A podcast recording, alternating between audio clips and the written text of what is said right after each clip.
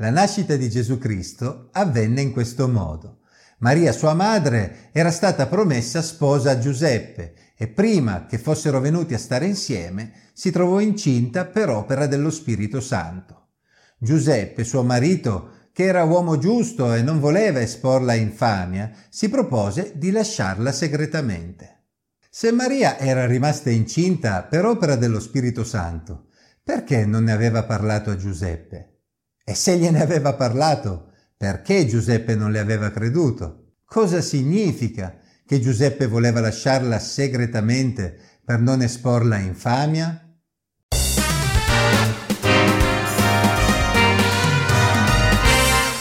In questo secondo episodio del Vangelo di Matteo ci confrontiamo con le circostanze molto particolari che hanno accompagnato la venuta di Gesù in questo mondo. Tutto comincia con il brano che abbiamo appena letto, con il concepimento inaspettato di una ragazza che non era ancora sposata. Non si trattava di una questione facile da gestire, come non lo sarebbe neanche oggi, ma in quell'epoca e in quel contesto culturale e religioso Maria rischiava davvero tanto. Giuseppe e Maria erano infatti promessi sposi, erano fidanzati, ma si tenga presente che il fidanzamento era considerato molto seriamente. Un tradimento durante il fidanzamento era quindi un fatto molto grave e certamente era una buona ragione per il ripudio. La legge che il Signore aveva dato al popolo di Israele attraverso Mosè prescriveva addirittura la pena di morte per una fidanzata che tradiva il promesso sposo. In Deuteronomio capitolo 22, versetti 23 e 24 leggiamo così: Quando una fanciulla vergine è fidanzata e un uomo trovandola in città si corica con lei, condurrete tutte e due alla porta di quella città e li lapiderete a morte. La fanciulla perché essendo in città non ha gridato e l'uomo perché ha disonorato la donna del suo prossimo. Così toglierai via il male di mezzo a te.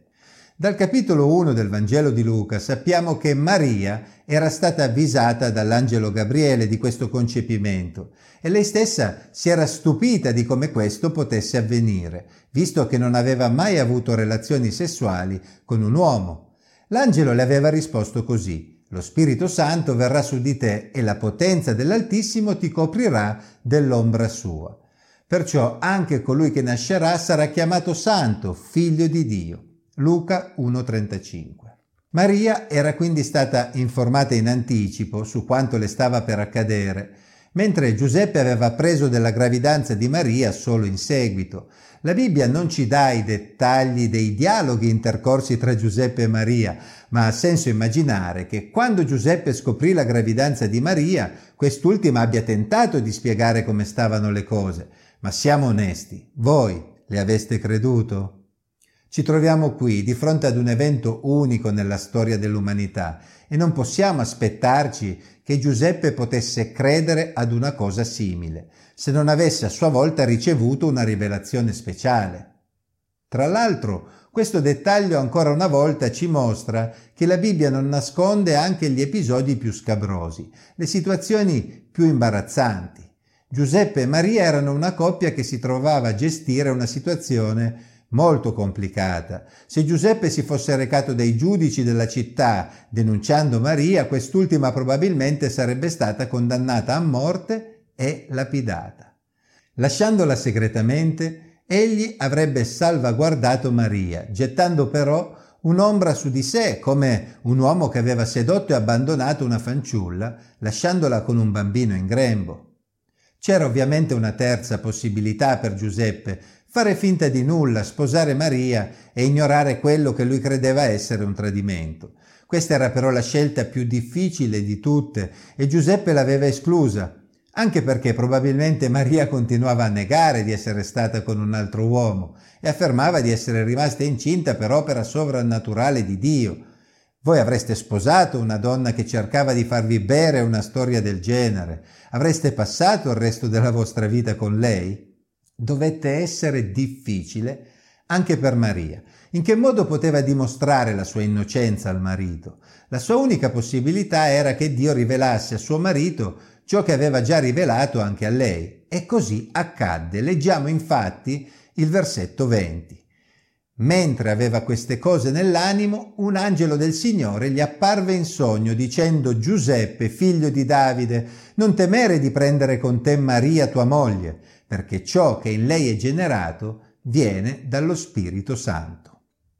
Si noti come anche nelle parole dell'angelo viene sottolineata ancora una volta la discendenza davidica di Giuseppe, sempre per ricordare ai lettori l'importanza di quella linea regale nella genealogia di Gesù. Anche se Giuseppe non era il padre naturale, sarebbe comunque stato il padre adottivo di Gesù e questo aveva valore legale a tutti gli effetti.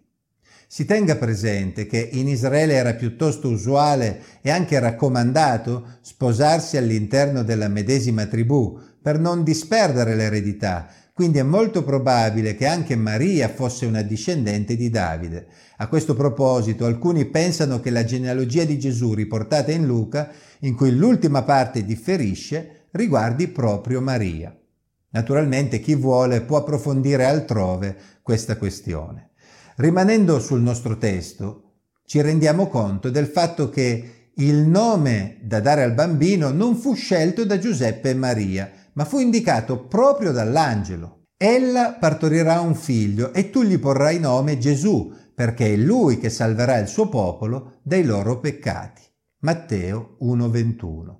Si tratta di un nome importante, speciale. Come abbiamo già detto nel primo episodio di questa serie, questo nome evoca la salvezza di Dio. Dio salva. E infatti l'angelo fornisce come motivazione di questo nome proprio il fatto che quel bambino sarebbe stato colui che avrebbe salvato il suo popolo dai loro peccati.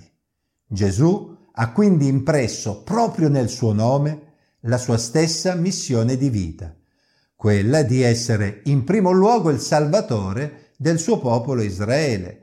Come sappiamo, la sua missione ha anche una portata più vasta, infatti egli diventerà il Salvatore di tutta l'umanità. Come osserverà l'Apostolo Pietro nel suo discorso in Atti 3:22, Gesù è il successore di cui aveva parlato Mosè quando disse Per te il Signore il tuo Dio farà sorgere in mezzo a te, fra i tuoi fratelli, un profeta come me. A lui darete ascolto. Deuteronomio 18:15. In effetti Gesù completa l'opera di Mosè, guidando il popolo di Israele in una sorta di nuovo esodo, non più dalla schiavitù d'Egitto verso la libertà della terra di Canaan, ma un esodo dalla schiavitù del peccato che produce la morte alla vita eterna. E quindi molto significativo il fatto che il successore di Mosè, che aveva guidato Israele nella terra promessa, molti secoli prima si chiamasse nello stesso modo. Nelle nostre Bibbie in italiano viene tradotto come Giosuè, ma di fatto si tratta dello stesso nome, che significa Yahweh salva, Dio salva. Tornando alla questione della nascita di Gesù da una donna vergine, molti potrebbero chiedersi la motivazione di una scelta così bizzarra da parte del Signore. Perché creare tutti questi problemi a Giuseppe e Maria. Non poteva Gesù essere concepito normalmente come tutti gli altri esseri umani? L'Evangelista Matteo commenta in questo modo. Tutto ciò avvenne affinché si adempisse quello che era stato detto dal Signore per mezzo del profeta. La Vergine sarà incinta e partorirà un figlio, al quale sarà posto nome Emanuele, che tradotto vuol dire Dio con noi. Matteo 1, 22 a 24. Il brano a cui Matteo si riferisce è quello di Isaia 7,14. Ci sono sempre state molte discussioni sull'utilizzo di questo brano di Isaia nel Vangelo di Matteo. Ad esempio, sono state sollevate obiezioni sull'uso della parola vergine in luogo della parola giovane per tradurre la parola ebraica halma. Occorre tuttavia osservare che tale parola indica una giovane in età da marito, ma non ancora sposata, di buona reputazione. Quindi nella cultura ebraica una giovane con tali caratteristiche era anche una vergine. Non a caso, proprio una traduzione in greco fatta da esperti ebrei prima della venuta di Gesù, la famosa traduzione dei 70, usa per il verso di Isaia la parola partenos, che significa proprio vergine. Tale traduzione era quella utilizzata anche in Israele ai tempi di Gesù. Molti contestano anche il fatto che il testo di Isaia si riferisca ad avvenimenti che si erano già realizzati al tempo del re Acaz e che la giovane vergine a cui si riferiva non doveva necessariamente partorire essendo ancora vergine. A questa obiezione sono state date diverse risposte dagli studiosi, ma uno studio accurato di tutte queste risposte esula dalla natura di questi messaggi che si rivolgono ad un pubblico non di esperti. Mi limiterò quindi ad osservare che nella Bibbia ci sono diversi esempi di profezie che hanno avuto il loro compimento storico e tuttavia diventano modello anche per esaudimenti successivi. Ne vedremo diversi esempi proprio nel Vangelo di Matteo, esempi sui quali ci soffermeremo nei prossimi episodi. In effetti il modo in cui Dio agisce nella storia diventa sempre un modello per comprendere il modo in cui agirà in futuro. Così sono convinto che quelle parole di Isaia ad Acaz avevano certamente un senso nell'immediato per il re Acaz e la sua epoca, ma allo stesso tempo presagivano un compimento futuro, non solo per Acaz, ma per tutta la casa di Davide, come indicato in Isaia 7:13. Un compimento che avrebbe avuto una portata più ampia e avrebbe trovato proprio la sua realizzazione definitiva proprio nel Messia Gesù. L'Evangelista Matteo la interpreta proprio come una profezia che si stava realizzando in maniera letterale in Maria, qualcosa a cui probabilmente nessuno fino a quel momento avrebbe mai pensato.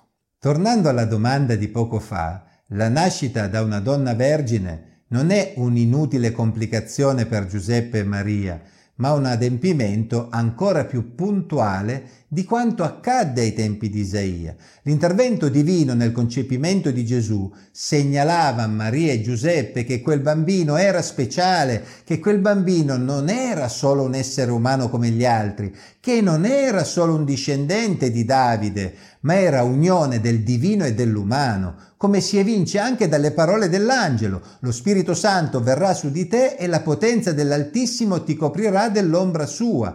Perciò anche colui che nascerà sarà chiamato santo, figlio di Dio. Colui che nascerà sarà chiamato santo, messo a parte, speciale per il Signore, ma verrà anche chiamato figlio di Dio. La divinità di Gesù trova abbondante supporto nel resto del Nuovo Testamento, nel modo in cui gli Apostoli si sono riferiti a Gesù, ma già all'inizio della sua esperienza in questo mondo troviamo segnali di qualcosa di speciale, di qualcosa di unico che avrebbe accompagnato questo bambino. Gesù sarebbe stato chiamato figlio di Dio in quanto Messia, ma di fatto era anche figlio di Dio per natura, perché in lui la natura umana e quella divina si incontrano già nel concepimento. Gesù è l'unico essere umano che secondo la Bibbia abbia avuto una natura di questo genere e quindi egli è l'unico di cui si possa dire che è autenticamente umano e autenticamente divino allo stesso tempo. Si noti anche l'uso del nome Emanuele. Gesù non fu infatti chiamato con questo nome proprio, ma ciò che si vuole evocare è la presenza di Dio in mezzo al suo popolo attraverso di lui. Dio con noi. Alla luce di quanto abbiamo detto, ci rendiamo conto di quanto la profezia di Isaia 7:14 è particolarmente calzante per Gesù.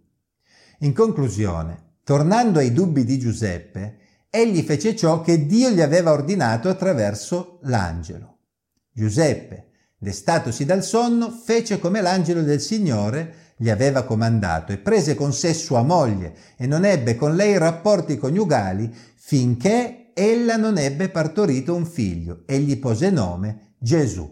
Matteo 1, 24, 25. Inutile girarci intorno. La Bibbia non ci dice che Giuseppe e Maria non ebbero rapporti sessuali in seguito, ma solo finché ella non ebbe partorito anche perché quella era la cosa più logica e sensata, visto che tale unione fa parte del programma originario di Dio per l'uomo e per la donna, secondo Genesi 2.24. Sappiamo che ci sono molti che negano questo e affermano che Giuseppe non si sia mai accostato a Maria, ma lo fanno solo sulla base di tradizioni posteriori.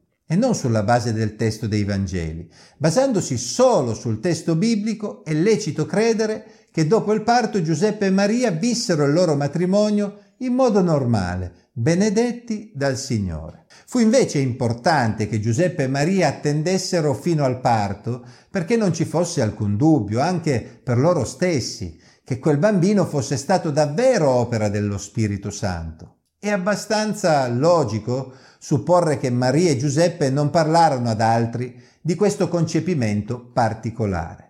Infatti in Luca 3:23 leggiamo che fino all'età adulta le persone credevano che Gesù fosse figlio di Giuseppe, che di fatto lo aveva adottato come suo figlio.